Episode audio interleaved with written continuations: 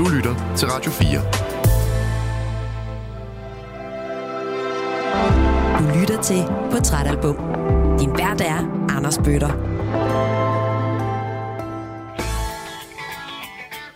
Rigtig hjertelig velkommen tilbage til Portrætalbum her på Radio 4, hvor ugens gæst er Love Shop forsanger Jens Unmark. Hvis du podcaster Portrætalbum, så har du lige nu trykket play på den anden del af ugens udsendelse. Har du ikke hørt del 1 endnu, så skal du virkelig tage at gøre det først. Det er faktisk rigtig vigtigt, især i den her uge.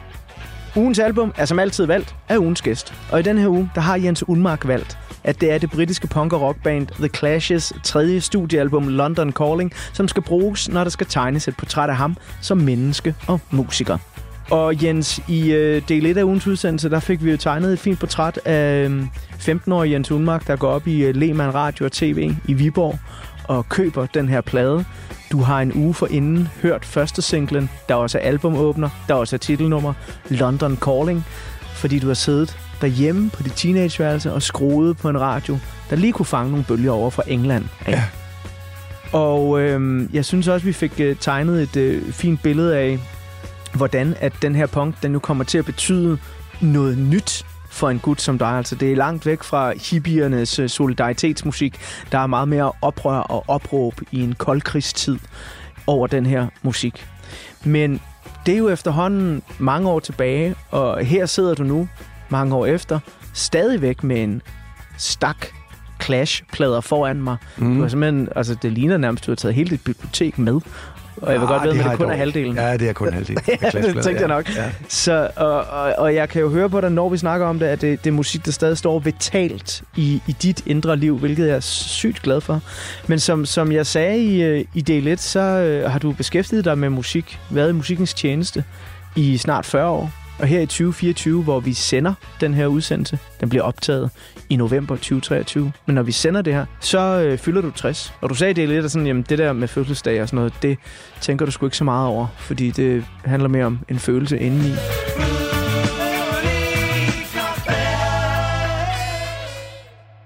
Men en ting melder sig, når man nu har spillet musik i så mange år, været i musikkens tjeneste, man runder det store 6-0, øh, og man har oplevet alt det, du har oplevet med musikken. Du har spillet på store festivaler, udsolgte koncerter, turnéer, du har haft radiohits, du har været med igennem 90'erne, 0'erne, 10'erne. Er du stadig sulten? Ja, jeg er sgu stadigvæk sulten. Det, øh, det må jeg sige. Øh, øh, og det er jo både godt og skidt. Altså, det er jo skidt, fordi man aldrig rigtig kan læne sig tilbage og sige, hvil på lav, nogen lavbær, men det er, jo, det er jo godt, fordi det er jo en bestandig drivkraft i at ville være bedre til det, jeg arbejder med, og, og øh, ja, blive bedre, ikke? Og, og have antennerne ud igen og kunne sige eller synge, eller fange nye ting, som måske øh, i hvert fald føles nye for mig at fange, ja. Og, og, og udtrykke i musik. Så øh, ja, jeg tror, det er, det er godt at være sulten. I øh, del 1, der hører vi jo lidt om, hvordan at, at øh, punken den rammer, og, og The Clash, og især London Calling jo ligesom åbner op for os en masse nye udtryk, fordi de på den her plade blander punk og jazz og rockabilly og alle mulige genrer og sådan noget. Ikke? Mm. Øhm, og det har jo været inspirerende for en ung knæk som dig, der skulle til at i gang med musikken. Øh, først i bandet næste uges tv, og senere i Love Shop. Vanvittigt inspirerende, ja. Men den dag i dag, hvad inspirerer dig så? Altså, hvad motiverer dig til netop ikke at hvile på laverbærene? Og jeg mener, jeg ja, sagt på populær dansk, lave en C.V. Jørgensen. Ah, hvad mener du med det? Han, han udgiver ikke noget, Jens. Nej, men det, det, altså, han har måske sagt det, jeg, jeg ved det ikke, men jeg tænker, han måske har sagt øh, det, han skal sige, og så er han disciplineret nok til ikke at lave for tynd udgave af det, og det, øh, han har jo bidraget med mere, end man kan forvente af nogen. Så, så, så øh, jeg tror, mennesker er forskellige, og øh, altså, jeg har det bedst, når jeg er i gang med noget, øh, som person er, er, fungerer jeg bedst, hvis jeg arbejder med noget, som peger fremad. Jeg, jeg, jeg, jeg kunne ikke finde ud af at sige, okay, det var det, og nu, øh, nu lever alle popmillionerne i årene fremover. Vel? Det, det, det, det, det er svært for mig.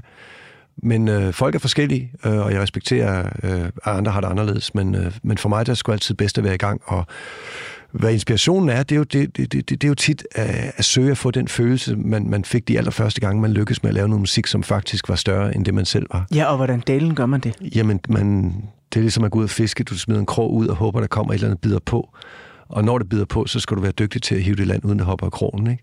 Og, og, og det kan man blive bedre til, til mellem årene, men først og fremmest er det jo hele den der proces med, hvordan man arbejder med sig selv, så man ikke bare siger de ting, man umiddelbart tænker og føler, som, som i 99,9 procent, i hvert fald i min tilfælde, er dybt ordinære og ligegyldige. Ikke? Så det handler om at kunne destillere sig selv og finde ud af den del af sig selv, som er modtagelig over for nogle ting, der kan blive til noget, som er på en eller anden måde noget, der også kan oplyse en selv om nogle ting.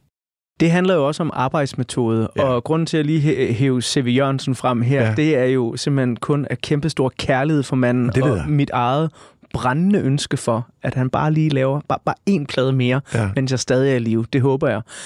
Et af mine andre store idoler, øh, Nick Cave, han går til sit sangskriveri, som var det et kontorarbejde. Han møder ind på sit kontor, sidder ved sin skrivemaskine i x antal timer og har en, en fuldstændig planlagt pause og planlagt, hvornår han går ind igen. Samme frokost hver dag. Hver dag. Ja. Ja. Hvordan gør Jens Unmark, som nu har været musikkens tjeneste i snart 40 år? Jamen, jeg er nok tættere på Nick Cave, end jeg er på C.V. Jørgensen der, fordi jeg har også brug for metoder, jeg har brug for faste arbejdstider, jeg har brug for at holde fri weekenden, og arbejde mandag formiddag, holde, holde frikvarter mandag, frokost, tidlig eftermiddag, arbejde lidt igen med eftermiddag, være sammen med familie eller min kæreste, øh, og så igen arbejde fra klokken 10 om, om aftenen til klokken 2 om natten. Ikke? Altså, Hverdag? Ikke weekenden, men, men uh, mandag til torsdag og fredag dag. Ja. Okay.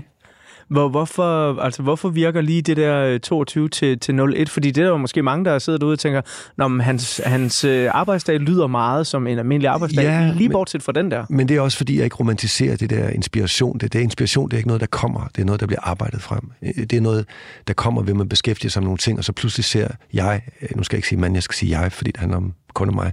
Jeg ser nogle ting, ind i et eller andet, jeg gerne vil skrive om, eller ind i noget mus- musik, jeg sidder og arbejder nogle akkorder, der lyder som en mat skitse af noget, jeg har lavet 400 gange før. Så pludselig er der et eller andet, der åbner sig op, hvor, hvor, hvor jeg, hey, hvis man gør sådan der. Og det er ikke noget, der sker efter 12 minutter, eller, eller jeg går og tænker over det, så pludselig kommer til mig. Det er noget, der sker efter måske øh, øh, 10 talentløse timer foran et klaver eller ved gitaren. Ikke? Så pludselig er der en akkord eller et eller andet, som, som, som gør, at jeg kan se lyset. Og så, så vil jeg, det her, det kan forfølges og blive til et eller andet. Ikke? Du øh, sidder med uh, The Clash's London Calling foran dig. Faktisk det eksemplar, som du købte dengang du var øh, 15 år gammel. Ja. Og øh, på det her fantastiske album, der har jeg mange forskellige favoritter, og jeg øh, er altid sådan helt vælsindet, hvis folk spørger mig, hvad, hvad, hvad skal vi høre? Øh, selvfølgelig jo, åbningsnummeret London Calling, det er sådan næsten no-brainer, det er der verdens bedste numre. Men hvis jeg bliver bedt om andet, så tror jeg, at den første, der sådan en ryggradsting, der kommer på, det er Guns of Brixton. Øh, fordi jeg synes bare, det er så mega fedt et revolutionært reggae-rytmet track. Øh, det er bassisten Paul, der øh, synger på det. Det er ham, der har skrevet det også. Øh, og jo også ham, der fordi han er en del af rytmesektionen, til tider må krediteres for, for ret meget af den her reggae-feel, som bandet har. Det var ham, der var bandets store reggae-mand, ja. Ja, lige præcis. Ja. Ikke? Øh, og jeg, jeg kan jo huske at have set en dokumentar, hvor øh, de så taler om, at The Clash skulle indspille deres anden plade. Der sender pladselskabet dem til Jamaica, men øh, han får ikke lov til at komme med. Øh, og det er han stadigvæk pist over. Det er han. Altså, han er rasende. Han ja. er rasende. Men vi skal høre øh, Guns of Brixton, så Radio 4's lytter også lige kan få øjnene op for, sådan, hvad er der blandt andet på den her plade. Øh, vil det være et, et sådan, øh, hvad skal vi kalde det, standout track øh, for dig også? Det vil det i hvert fald. Jeg synes, det er det er vildt. Han skriver nummeret, han også siden forklaret, fordi han finder ud af efter de første to plader, at jamen, de andre de får det der i Danmark hedder kodapenge. Og det får man kun, hvis man skriver sange. Så han lavede ligesom den der sang, ikke? Ja. Og, og synger om Brixton, hvor han ligesom er vokset op. Og, øh, og øh, han kan jo, teknisk set, så, så, så har han jo meget svært ved at holde tonerne, men fungerer alligevel fint som fortæller den historie, han fortæller i den sang, ikke? Og, og, og, og produktionen og spillet på den er i så suveræn klasse. Altså, mange punkbands prøvede med reggae, men Clash var måske heldig i, at de havde en bassist, som havde levet den der reggae-drøm ud, og en trommeslager, som kom fra jazz og soul, som kunne spille det der. Fordi det, det, det, der er ingen hvide, der kan spille reggae næsten. Det kan Clash.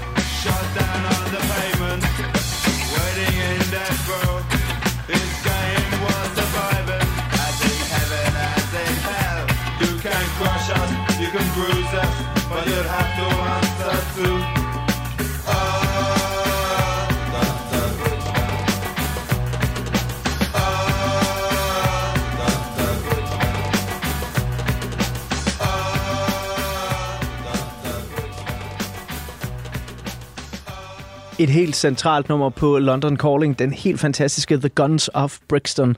Når øh, man taler om øh, reggae britisk rockmusik, øh, så kommer man jo ikke udenom øh, Stings gamle band, The Police, som øh, du også lige nævnte i del 1 af ugens udsendelse.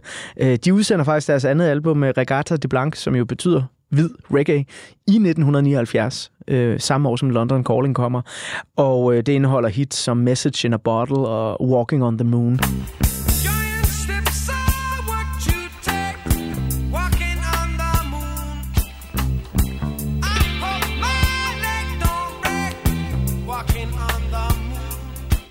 Og du sagde lige inden vi hørte Guns of Brixton, at hvide mænd, de kan ikke spille reggae. Men Police, de blev alligevel sådan forholdsvis populære på det, og øh, jeg har haft en Police-periode i mit liv.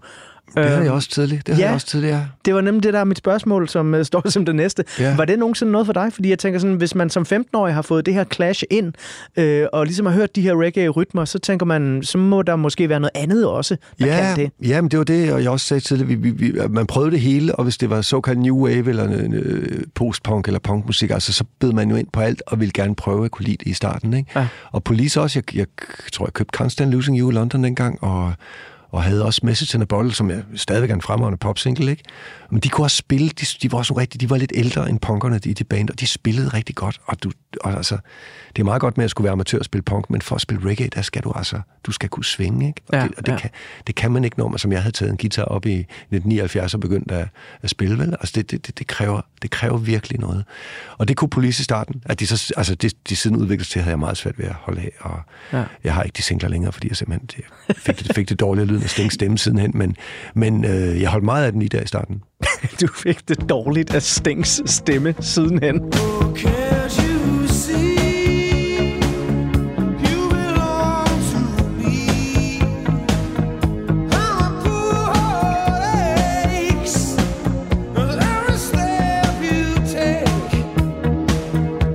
Jens, øh, så har du øh, London Calling med på øh, to forskellige LP-tryk. Ja, ja. Og du fortalte mig også, at du derhjemme har, øh, hvor mange CD'er af London Calling? Jeg har ikke talt på, men jeg tror, jeg har en 17-9 stykker. Men er det så, fordi du går efter forskellige udgaver, så kommer der en deluxe remaster ting, så kommer der en... Eller Ja, hvad? ja, det er, det er jeg gået med. Også nogle gange har jeg bare købt den, fordi jeg følte mig ensom og havde brug for, for en gammel ven at følges med. Så, så købte jeg et eksemplar og hørte den i min bil, eller, eller tog hjem og hørte den bare, som om det var en ny plade, jeg købte bare for ligesom, hvis jeg kom hjem med noget godt. Ikke? Det er altid godt at komme hjem med noget godt. Der er en samler i dig. Desværre, ja. Eller heldigvis, ja. ja, ja. Men En, jeg, en, jeg, en hårder. jeg kender jo konsekvenserne af det, fordi jeg selv har været vinylsamler, ja. Ja. øh, og jeg har simpelthen efter så mange år nu i musikbranchen, øh, heldigvis skråstreget desværre øh, blevet kureret. Øh, så nu har jeg sat en vinylreol op hjemme hos mig selv, hvor de står ligesom i en pladebutik med fronten for, øh, og den har x antal meter, og, og når den er fyldt, så må jeg ikke mere. Så bliver jeg nødt til at skille mig af med noget. Øh, det var meget hårdt i starten, enormt hårdt, men som årene er gået, er, er jeg blevet glad for, trods alt, altså nu dem jeg har, det er virkelig gems. Øh, jeg holder virkelig meget af dem, ikke? Det er Ja. også godt at luge ud i sin pladesamling, fordi, fordi ukrudtet kan nemt øh, skygge for blomsterne, ikke? Og med Jo. blomsterne, det er jo det, man skal bruge tid på. Lige præcis. Ja. Men hvorfor har du to af London Calling LP'en med herinde? Fordi ja, altså, den ene er jo super slidt. Den er Den fra, ene er super slidt. Det er det hollandske tryk, man kunne få i, øh, i, i, i de få pladebutikker, der umiddelbart havde den i Danmark der i 79. Ikke? Ja. Og den er lavet før de når at, at adde det bonustrack, der hedder Train Vein, som ikke er annonceret på cover. Den findes ikke på den her, så jeg forstår ikke, da jeg læste de engelske anmeldere, der køber den her, de taler om det der ekstra track, fordi den er ikke på min, min første udgave fra Holland.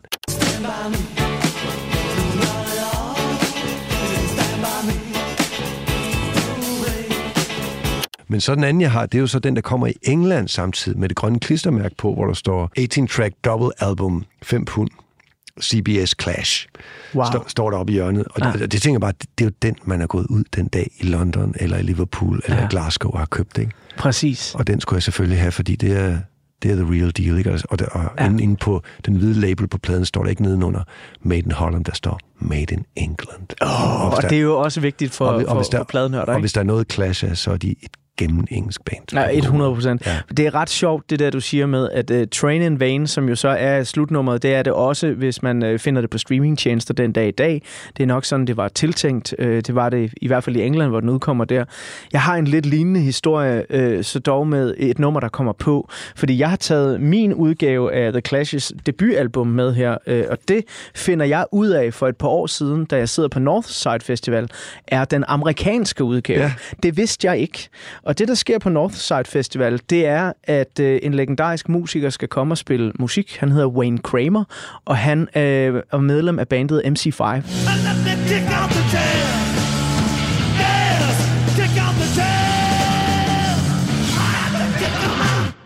Og øh, der sidder jeg så i mit lille mobile studie på Northside Festival og snakker med ham. Jeg har taget en bunke vinyler med, og sådan konceptet omkring interviewet er lidt ligesom portrætalbum her. Han skal vælge et album, han godt kan lide, og så skal vi bare snakke om det. Og han flipper igennem mine vinyler, og så tager han den der op, og så siger han, I want this one, because there's a song about me on it. Og jeg er sådan, Ja. what? How? How? What? Og han finder så det her klassiske debutalbum frem, album frem og siger sådan, at, at jamen, der er en sang øh, på den her amerikanske udgave, og det har jeg overhovedet ikke været opmærksom på, at dels jeg har en amerikansk udgave, og at den sang, der hedder Jail Guitar Doors, den ikke findes på den europæiske udgave. Og det er så et nummer, hvor Joe Strummer han synger Let me tell you about Wayne and his deals of cocaine, a little more every day, holding for a friend till the band do well, then the DEA locked him away.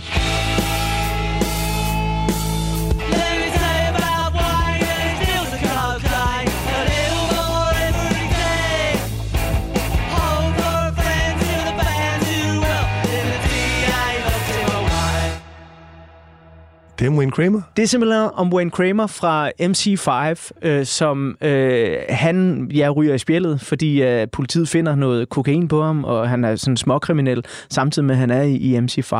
Og det, der så en videre sker, det er, at i England, der bliver der oprettet en forening, som hedder Jail Guitar Doors, efter det her nummer, som er en forening, der forsøger at hjælpe indsatte i fængsler i Storbritannien med at få øh, musikinstrumenter ind i fængslerne, så de kan spille musik, og øh, så kan de også måske bygge nogle indspilningsstudier, så de kan øh, få indspillet en demo. Og den forening, den starter Wayne Kramer fra MC5 så en amerikansk afdeling af i 2009 Hvor er det smukt der eksploderede mit hoved fuldstændig, Jens. Ja. Ja. Det kan godt være, at der sidder en masse Radio 4-lyttere nu og er stået fuldstændig af, men dem, der ved sådan lidt om, hvor meget et bestemt vinyltryk kan betyde for en, ja. øh, vil elske det her. Fordi indtil da betød det ikke noget for mig, at jeg havde lige præcis den her udgave af The Clash's debutalbum. Jeg har, har købt den en eller anden gang. Øh, Hvor har du købt din? Fordi Jamen- man ser den jo sjældent i Europa. Jamen, det er jo det. Øh, Jeg har, jeg har købt den dengang, jeg stod i pladebutik selv og var daglig leder af Moby Disk i Svendborg. Øh, og øh, der er den så kommet ind. Øh, der er en eller anden, der har solgt den, og jeg tænkte, den der den mangler i min samling. Det er en OK vinyl. Den er sådan lidt tavlig optryk. Det er noget ret, ret tynd vinyl, ikke? Der er sådan... Ro, ro, ro, ro. Ja, Øh, øh, wobbly. Og fordi den har jo så ikke betydet noget for mig på det tidspunkt. Sådan, jo, udover det er et fantastisk album. Det er måske min favorit med The Clash, i hvert fald en af dem.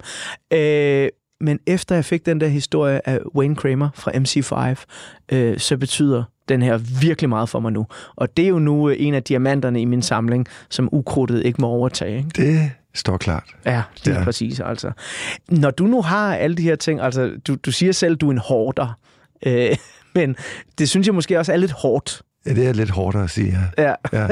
Det er lidt hårdt at sige om sig selv, men, men hvad betyder det for dig, det her med at have øh, de fysiske ting? Fordi du har jo taget en halv pladebutik med herind, altså der ligger en bunke øh, af The Clash's plader, og sådan, altså er det vigtigt for Ja, dig? jeg, jeg har også den her første hjemme, selvfølgelig sammen med min engelske øh, Ja. ja. af samme slags. Som, øh, den kommer jo faktisk først efter i USA, efter deres anden plade, fordi CBS Epic ikke tror på, at de er noget for det amerikanske marked. Ja. Og derfor putter de så alle de her ekstra, singlespor, som gør det en fantastisk plade i sig selv, den amerikanske genudgivelse. Øh, det betyder alt for mig. Altså, det, det er jo hele min bagage, jeg har med mig, som, som jeg kan sidde af en fredag aften og sætte på pladespilleren. Altså det, øh, uden at det skal lyde nostalgisk trist af den grund, så, så er det jo en, en fejring af livet af alle de der øh, plader, som man synes bærer hele ens øh, åndelige testamente på sig. lyder pompøst, men det er det måske også, men øh, det, det betyder alt for mig, de plader.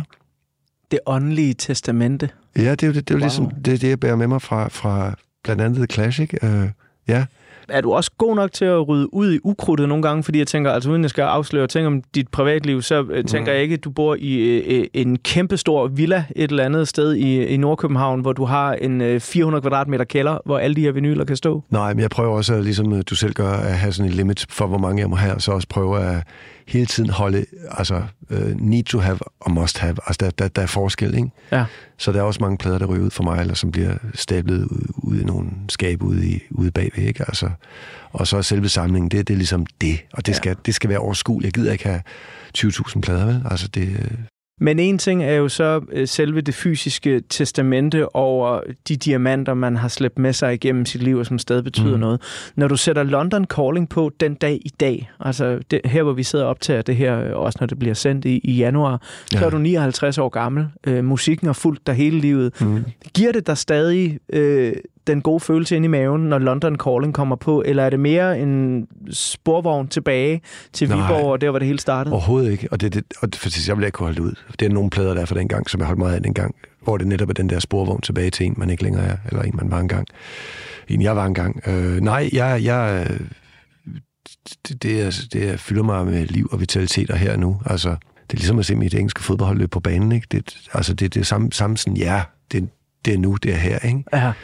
Jeg ser nogle gange kampe med Fulham, som ligger lige ved floden i, i London, en lille, lille klub ude fra Hammersmith. Dem ser jeg nogle gange spille bare for at kunne i tv, bare for at kunne høre, når de løber på banen til anden halvleg, for der bliver altid spillet London Calling ud af deres anlæg. De, de, deres stadion ligger 10 meter fra floden. Live just by the river, som der bliver sunget. Ikke? Og bare, bare se dem en sådan våd onsdag aften i London på tv løbe ud til London Calling i anden halvleg. Det gør det hele for mig. Så, så synes jeg, der er alligevel der er håb for verden. 5 0 til Fulham. This is lovely.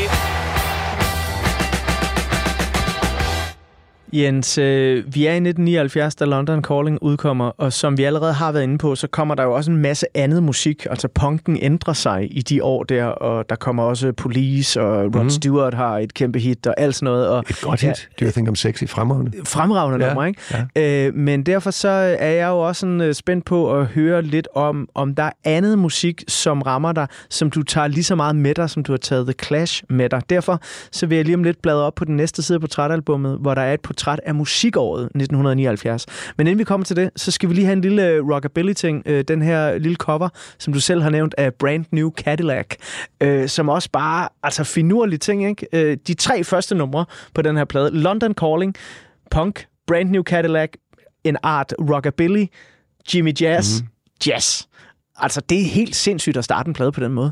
Det er vildt, og det var slet ikke meningen, at nummeret skulle være med på pladen. Det var et, de spillede under opvarmning i studiet, og så produceren Guy Stevens der, som var noget af en madman, som du har mere end antydet, han, han synes simpelthen, det var fedt, og så ender det med, at ham og teknikeren, der hedder Bill Price, som ligesom ham, der får pladen til at lyde så godt, som det gør, fordi det kunne ham Guy Stevens ikke finde ud af. Han var sådan mere sådan åndelig. Han skulle, han skulle mane til vildskab og, og øh, ild ind i den. Altså, de, de, teknikeren vil ikke have det, fordi de speeder, de speeder nummeret op, mens de spiller det. Og, og det overstyrer også. Altså, det går op i, der er faderen ude i studiet, går i rødt, og ham der, Guy Stevens, han ligger om på Bill Price under mixerpulten, har, har Bill Price sådan fortalt over bare, into the red, into the red, fordi han vil have de der fader, de skal op i rødt, så det hele forvrænger, fordi det er the spirit of rock and roll, ikke? Og den vælger de så den optagelse at putte på som nummer to på pladen, ikke? Som sådan en statement of intent. Okay, her, her er hvor The Clash er nu, ikke? Vi har lige turneret i USA, vi har hørt musik derovre, og vi kommer hjem, og vi spiller den, og vi kan levere den så, så smadret godt som her.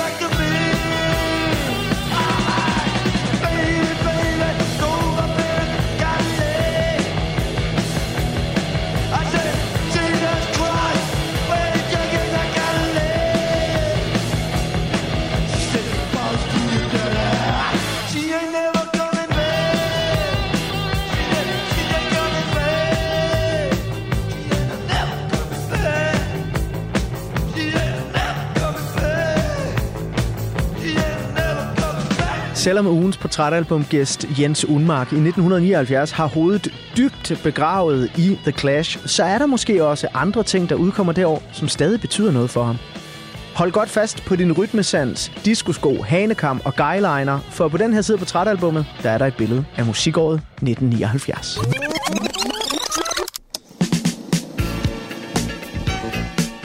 1979 er et kæmpe år for disco.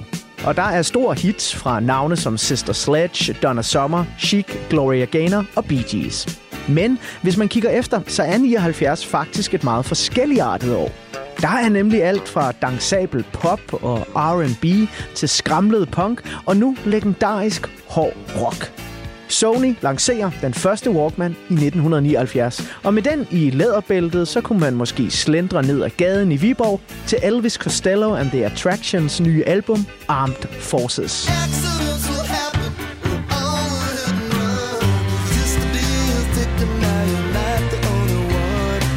Eller man kunne nynne med på Supertramps nye farrock albumhit Breakfast in America.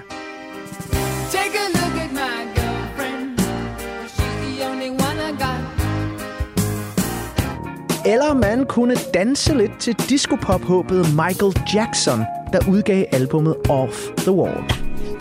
Selvom dele af den britiske punkscene stadig lever i allerbedste velgående, så markerer 1979 også året, hvor den eksplosive kunst- og musikbevægelses første bølge begynder at falme en smule.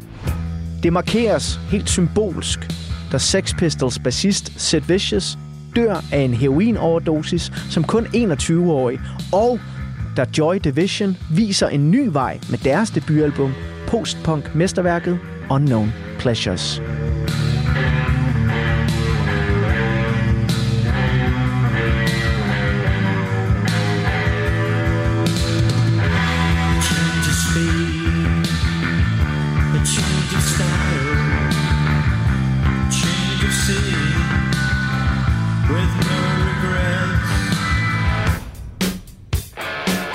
Langt væk fra punkens anarki og postpunkens natsværmeri, udgiver australske ACDC pickrock-klassikeren Highway to Hell, alt imens britiske Pink Floyd bliver monumentale på albummet The Wall. Talking Heads nedkommer med New Wave hovedværket Fear of Music, og The Cure udgiver singlen Boys Don't Cry, som du i øvrigt kan høre mere om i portrætalbum med filminstruktør og skuespiller Christian Taftrup. I try to laugh about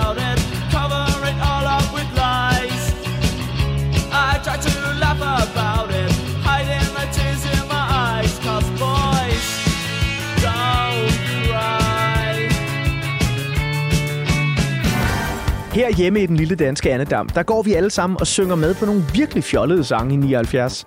Tommy Sebak vinder Melodi Grand Prix med sangen Disco Tango, og Kim Larsen udgiver den såkaldte personnummerplade, hvor han får os alle sammen til at købe bananer og synge med på det herligt forvrøvlede omkvæd til sangen Blip Bot. Ja, blip, bot, og gud, hvor går det godt. Vi har, hvad vi skal have, er både stort og småt.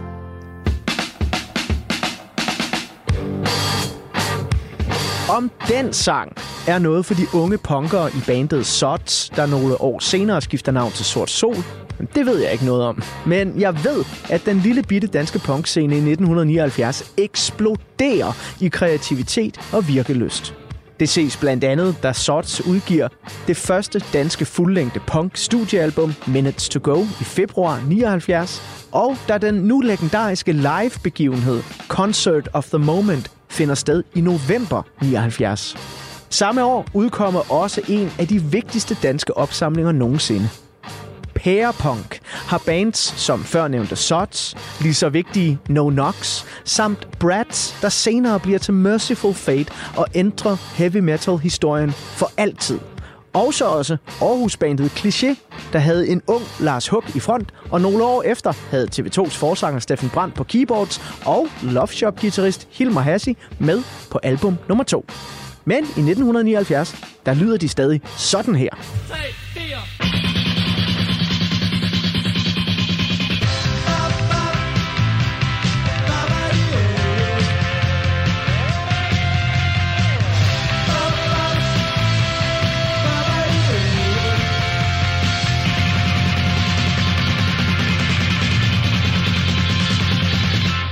Det her det var en uh, lille bit bid af en tidlig udgave af hittet Militskvinder fra Pære Punk-albummet.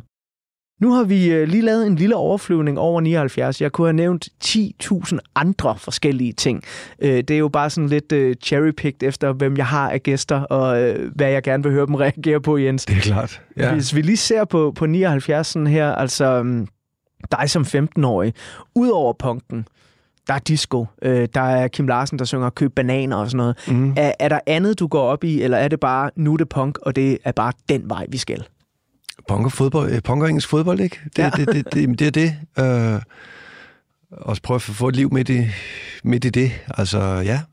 Og jeg synes jo, når du læser alle de der mu- musikting op, altså det var jo nogle utrolig gode år for popmusik. Altså jeg kan ikke, ikke jeg kunne lide alt, alt sammen dengang, men der, men der blev skudt i så mange forskellige retninger, og med så stor kløgt og dygtighed fra mange scener, at, at altså man kan jo virkelig lave en playlist på øh, 12 timer af hits for det år, og, og, og kende mange af dem, og synes, at de har en eller anden form for kvalitet. Jeg synes, der er en kæmpe interessant ting i, altså nu går jeg jo ned og analyserer på et år, hvor jeg ikke engang selv er født. Ja. Så jeg kan jo kun holde mig til, hvad jeg læser i bøger, hvad jeg finder på nettet af artikler eller sådan noget. Mhm. Ikke? Men, men den her sådan, altså to tendenser, der bare river hinanden i stykker nærmest. Altså den skramlede punk, og den jo til tider virkelig pæne disco. Jeg er med på, at der er også noget disco, øh, der sådan set er jeg skramlet i sin egen computeræstetik, ikke? Men der er med stor forskel på de to udtryk. Ja, der. men, men, men man skal ikke lade sådan noget historieskrivning, fordi mange af dem, der var inden for punken og sådan noget, de fik jo arbejde ved medier og radio og, og magasiner og blade og sådan noget, og blev forfattere, så punken fylder meget mere retrospektivt i Danmark, end den gjorde dengang. Ja. Det var nogle få hundrede mennesker, som havde deres egen scene. Så udsendte Blade Per.com Per og Cons of the Moment, hvor jeg selv var med som, som 15-årig tilskuer, var, var, var, kom også, men der, der, det var der ingen, der vidste, altså. Det, det var små bølgeskulp. Discoen var enorm. Altså, den var alle vejen, og når man var til fester, og altså, beaches var massivt store. Og alle de der hits, du taler om, Chic og sådan noget, som jo havde et par virkelig gode hits, Lost Music og et fantastisk nummer.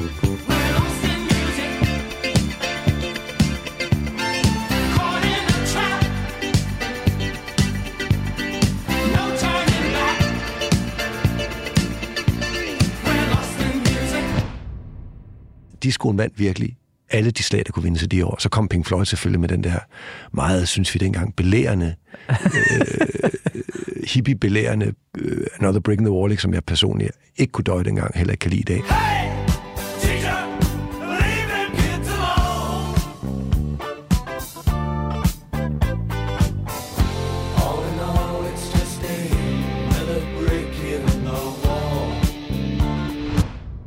Vi var selvfølgelig inde og se filmen alligevel, da den kom til Viborg og sådan noget, altså fordi, fordi der var det udbud, der var, og man tog det hele ind, og så spyttede mm. man det ud, man ikke umiddelbart lige kunne, kunne lide. Ikke? Og der var også noget som Hotel California med Eagles, var massivt stort og ubehageligt. Massivt stort og ubehageligt. Welcome Det er sjovt, det du siger, det der med netop, at jamen, der er nogle ting i historiebøgerne, der får mere opmærksomhed end andet. Bagefter, og, ja. og punkbevægelsen er jo en af de bølger, sådan, altså nogle gange, når, når man så læser ned i, hvor spillede de her bands egentlig henne, ikke? Og ja. op i mit hoved, der jeg som, hvad har jeg været, 14-årig bliver præsenteret for Sex Pistols, og de nogle år efter, der er på Roskilde Festival allerførste gang i 96 som 15-årig, ser Sex Pistols på orange scene, så tænker jeg, den her punk, den har jo været gigantisk stor dengang, fordi det er jo min opfattelse af Ja. det, ikke? Og jeg ser på Svendborg Bibliotek, der har de over 20 udgivelser med Sex Pistols. Little do I know, at de jo kun har udgivet et studiealbum, men der har været nogen, der har været gode til at fortælle historien igen og igen og igen og igen bagefter, ikke? Ja, der- var en fra Sex Pistols, som de, de, de er jo med til så meget berømt punkfestival på The 100 Club i London der i sommeren 76, hvor nogle af de der første navne spiller, og der, jeg tror, det var guitaristen Steve Jones fra Sex Pistols, som, som siden sagde, at hvis alle dem, som påstår, de havde været til de koncerter dengang, rent faktisk havde været der, så de kunne sætte Wembley Stadion ud to aftener i træk, ikke? I stedet for at spille for to aftener for få, for få 100 mennesker i midten Jo. af London på Oxford Street. Ja. Ja. Det er jo også i øh, den her tid i, i 79 og i årene efter, at øh, du selv begynder at, at flytte med musikken. Og øh, Hilmer, som jeg nævnte, din øh, gode ven, der senere bliver Love Shop medstifter, Ja. han øh, spiller med på Clichés andet album, OK OK Boys fra 82. Og så er han med i, øh, hvad de kalder for Danmarks første elektro-rockband, Scatterbrain, som udgiver albums i 81 og 84.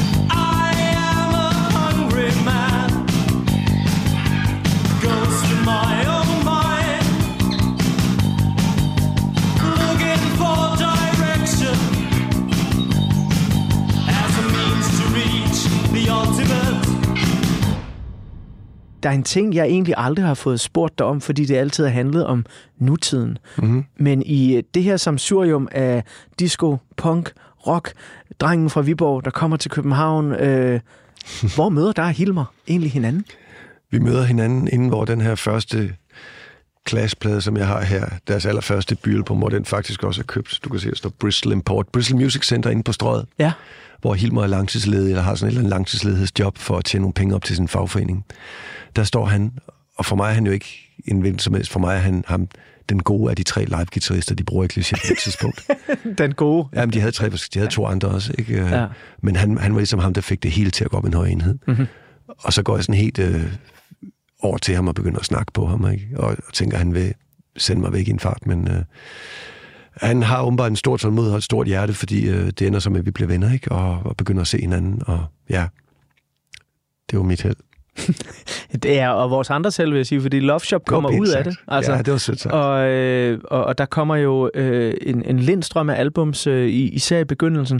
Øh, når jeg ser tilbage på øh, dig og Hilmers samarbejde i Love Shop, så øh, er der flere højdepunkter for mig, sådan rent personligt, fordi de her sange, de betyder noget for mig. Både for sådan det helt, helt, helt tidlige Love Shop, og så op til en plade som Anti, øh, der står som sådan en, en flammende hovedværksting for mig. Når du ser tilbage på den tid, du havde i Love Shop, som jo er en gruppe, der har eksisteret i mange forskellige konstellationer efterhånden. Ja. Men dig og Hilmers øh, samarbejde, når du ser tilbage på det, hvad er du gladest for selv? Jeg er gladest for alle de ting, han lærte mig, og den tålmodighed, han havde med mig, fordi at det var virkelig et ulige makkerskab i starten, hvor at han på en eller anden måde så noget af de skitser, jeg kom med, og lavede dem til stor musik, og havde tålmodighed med, at jeg endnu ikke kunne ramme en tone i livet, eller synge, eller noget som helst, eller havde stået på en scene sådan, som forsanger før. Og ligesom øh, han kom fra, fra det bedste af det bedste, fra Lars Hug, og altså øh, alligevel kunne se et eller andet i mig, som, som gad som gjorde, at han gad øh, tage sig den tid, og det utrolig store arbejde, han gjorde med ligesom at få mig lært op til, at jeg kunne noget mere end bare ingenting. Hilmer, han øh, dør jo i en øh, trafikulykke i 2008. Øh, så vidt jeg husker, så er Love Shop på pause på det tidspunkt. Ja, han er gået ud af bandet. Vi er, vi er, vi er mere eller mindre gået i opløsning. Han er, Ja. Det er Henrik og mig, der officielt har Love Shop. Han har meldt sig ud. Ja. Og i 2011, der øh, mister vi så Love Shops mundharpespiller og, og, og maestro Henrik Hall øh, til kraft. Men, men Love Shop er her jo stadigvæk. Ja. Og øh, som jeg sagde, jamen, gennem forskellige konstellationer og så videre, så er det jo lykkedes der at øh, få damp på skibet. Mm. Har du nogensinde været i tvivl om, Jens, om, om du kunne fortsætte med at kalde dit projekt for Love Shop? Jeg vil sige, da, da Hilmer blev kørt ned og gik bort, og, altså, der var det en hård en at skulle lave en plade udenom ham, fordi at så mange forbandt hans lyd og hans tilgang med det specielt Love Shopske univers, ikke? Så der, var virkelig, der kunne vi virkelig falde og slå os tungt, hvis, hvis, hvis det ikke lykkedes, at vi bragte skam over den kulturarv, han i bandet havde opbygget gennem sine dygtigheder. Ikke? Men ellers ikke, fordi Love Shop har sådan set altid været, været, været mig, der leverede sange til, til forskellige, eller det er det så blevet hen ad vejen til forskellige konstellationer og samarbejdspartnere. Jeg føler ikke, at Love Shop på den måde var, var, var sådan Hilmers og mit partnerskab med navn på. Jeg følte, var nogle utrolige ting, vi, gode ting, vi via hans talent lavede under navn Love Shop, men vi har så spillet videre for den tradition uden ham. Der var folk fra det miljø, han kom i, som syntes, at vi kunne ikke tillade os det bagefter, fordi det var ligesom en form for blasfemi at fortsætte uden ham, men omvendt synes vi jo, at vi holder, holder hans musik i live og minder om ham i live ved at, ved at spille i en erbød respekt for det, som, som han har givet bandet og os af kundskaber og musik simpelthen. En skønne dag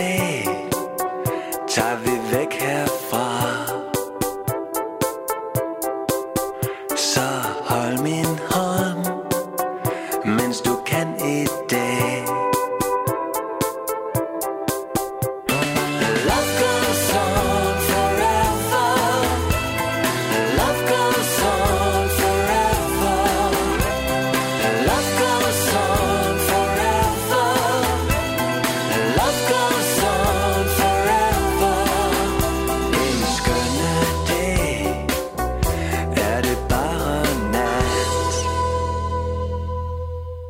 Kommer der på et eller andet tidspunkt et vendepunkt, hvor du sådan, du ved, det, det, sådan er det jo altid, når man mister, det ved jeg selv alt om, at der er et eller andet tidspunkt, hvor man så ikke tænker mere på det, øh, at denne person ikke er her mere. Og det kan jo både være skamfuldt, øh, skræmmende, men også lettende. Mm. Øh, og det kan også frigive en, en masse energi, synes jeg. Er der på et tidspunkt i alle de plader, for det er jo efterhånden mange, I har lavet øh, uden Hilmer, og du har lavet uden Hilmer. Er der på et tidspunkt, hvor du sådan tænker, jamen nu, nu er vi øh, videre, selvfølgelig bærer vi traditionen videre, men, men du tænker ikke over det der, som du gjorde i starten, da der Henrik skulle lave en plade, og det skal være i respekt for Hilmer og så videre. Nej, ja, jeg ved ikke, hvor lang tid det tog præcis, et par år eller sådan noget, hvor, hvor man ligesom føler, at, at, at der var en tung skygge der, som, som man hele tiden, jeg hele tiden målte os i forhold til, og som jeg også ved, at vores nye producer, Mikkel Damgaard, også tænkte meget over, at det skulle, det skulle fandme kunne være i orden over for, over for hans legacy, eller hvad sådan noget hedder. Øh, men, men, men ikke, ikke længere. Vi har nu lavet syv plader uden ham, syv, som er de samme, vi lavede med ham. Altså, så, så, så det, det, det, det, det pres, eller det tryk er der ikke mere. Men altså, nu så sent som her sidste uge, hvor vi spillede, altså, det kan da ikke undgås, at man står og spiller sangene og, og tænker på ham, når nogle af de der guitar-temaer, som er så umiskendelige, Hilmar hassi de kommer. Ja. Men, men kun for det gode. Du længes i mørket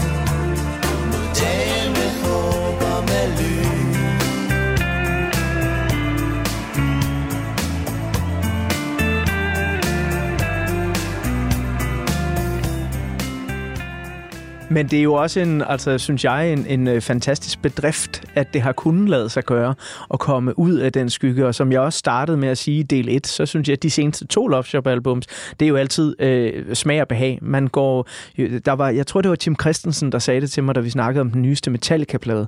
Ja. Ja. Så sagde han, det handler jo altid om, hvorvidt du er i synk med dit favoritband eller ej. Og nogle gange, når nogen udgiver musik hen over et helt liv, så vil der være tidspunkter, hvor du ikke er lige så meget i synk med dem.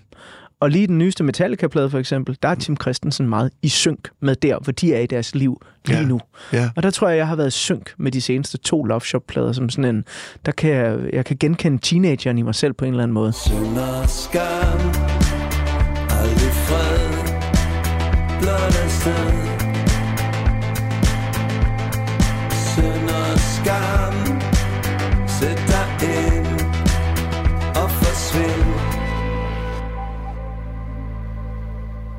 Og det er jo et kip med hatten til, at øh, man kan fortsætte øh, det, det store slid, det også må være, øh, at, at have sådan et projekt. Ja, altså, øh, og det er jo det med bands, de udvikler sig, og det er jo desværre med at have rigtige bands i lang tid, fordi man starter med at have samme, samme mål og nærmest være hinandens familie, og så kommer der rigtige familier til, og man udvikler sig forskellige og oplever forskellige ting i livet, som gør, at det er svært at finde den intuitive forståelse, som man har på de første to, tre, fire plader, ikke? og derfor bliver de fleste bands tit uinteressante hen ad vejen.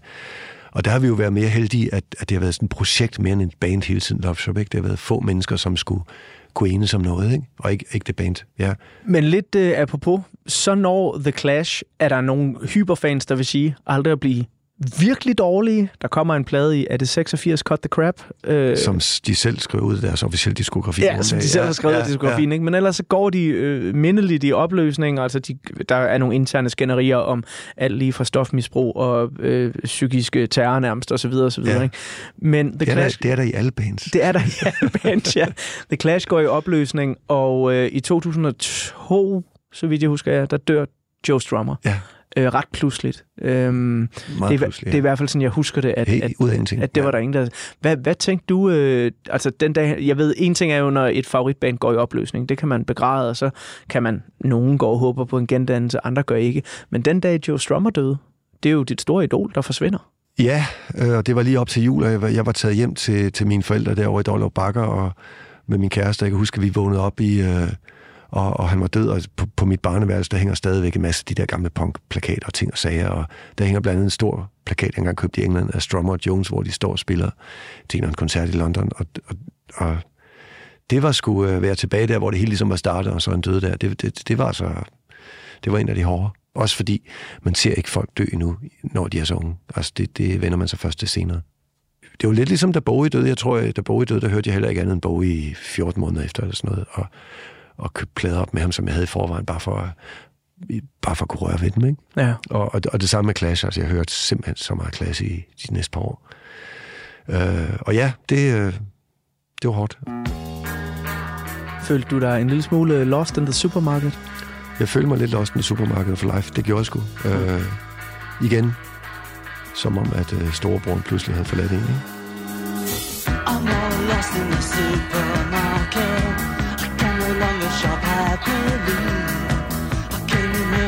Special offer, guaranteed personality. I wasn't born so much as I fell out. Nobody seemed to notice me. We had a hedge back home in the suburb, over which I never could see. I heard the people who live on the ceiling scream and fight or scarily. Hearing that noise was my first ever feeling.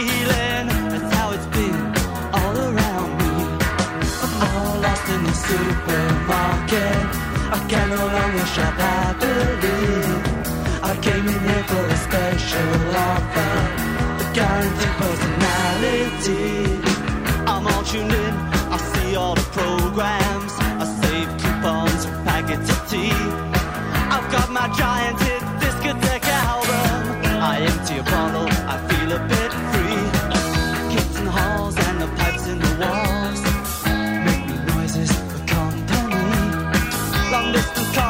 Make long distance calls, and the silence makes me lonely. All lost in the supermarket. I can no longer shop happily. I came in here for the special offer, a guaranteed personality.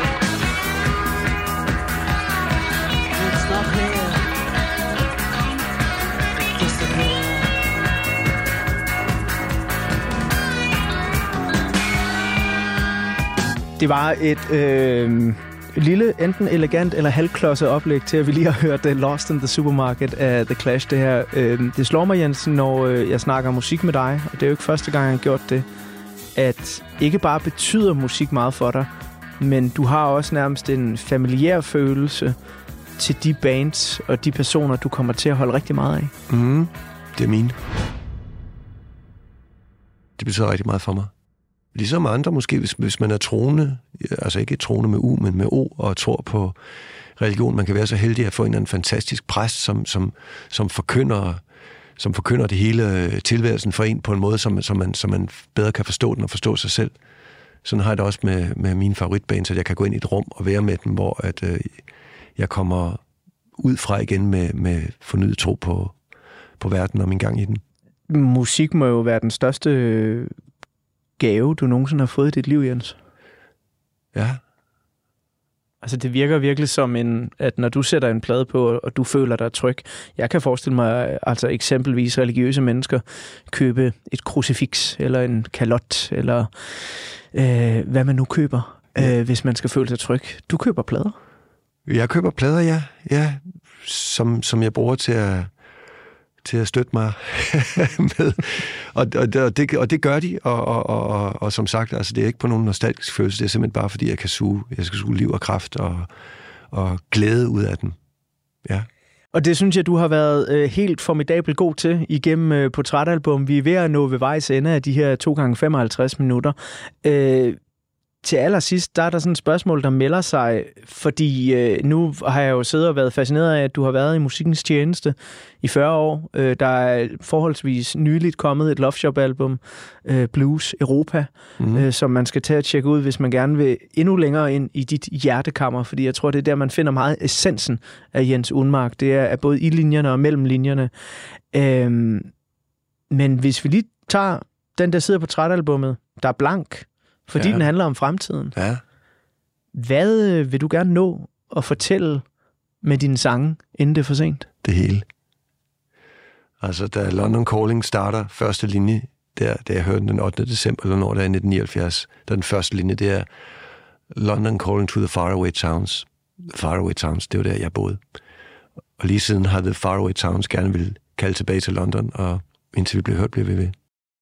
Jens Unmark, det har været en stor fornøjelse. Vi øhm, har kun et benspænd tilbage her i portrætalbum, og det er et svært et. Øh, jeg har simpelthen ikke kunne beslutte mig til, hvilket nummer jeg skulle vælge at gå ud på. Øh, det kan være albumlukkeren uh, Train in Vain, Revolution Rock, Wrong and Boyo, Spanish Bombs, øh, en af mine egne favoritter, Clampdown eller Hateful. Har du nogle ønsker? Umiddelbart, når du sagde det, synes jeg, Revolution Rock er en meget god idé. Ja. Det er en endnu en Clash cover. Øh, jeg tror, han hedder Norman Ray. Hedder Norman Ray ham, der lavede nummeret oprindeligt, som er sådan en jamaikansk 12 single, som, som bassist Paul der køber i London, og så finder det, at den skal de have prøvet at spille under en lydprøve, og så pludselig har de, har, har de lavet den sang. Og øh, den synes jeg, det, altså den revolution, der bliver sunget om i sangen, det er ikke så meget andet, end man skal smash up your seats i den koncertsal, hvor man nu hører sit band, og det kan måske virke som lidt ynkelig revolution, men, men der er så meget, og det er det, som jeg så, så godt kan lide ved klasse, der er så meget håb i deres musik. Hvor Sex Pistols, som jeg også elsker, de er nihilisterne, der vrængede og lukkede det hele ned. Så Clash åbner altid op. Clash prøver at finde en, en bedre vej ud, end den, der er i forvejen. Og det synes jeg, Revolution Rock i ånd og musik symboliserer meget fint.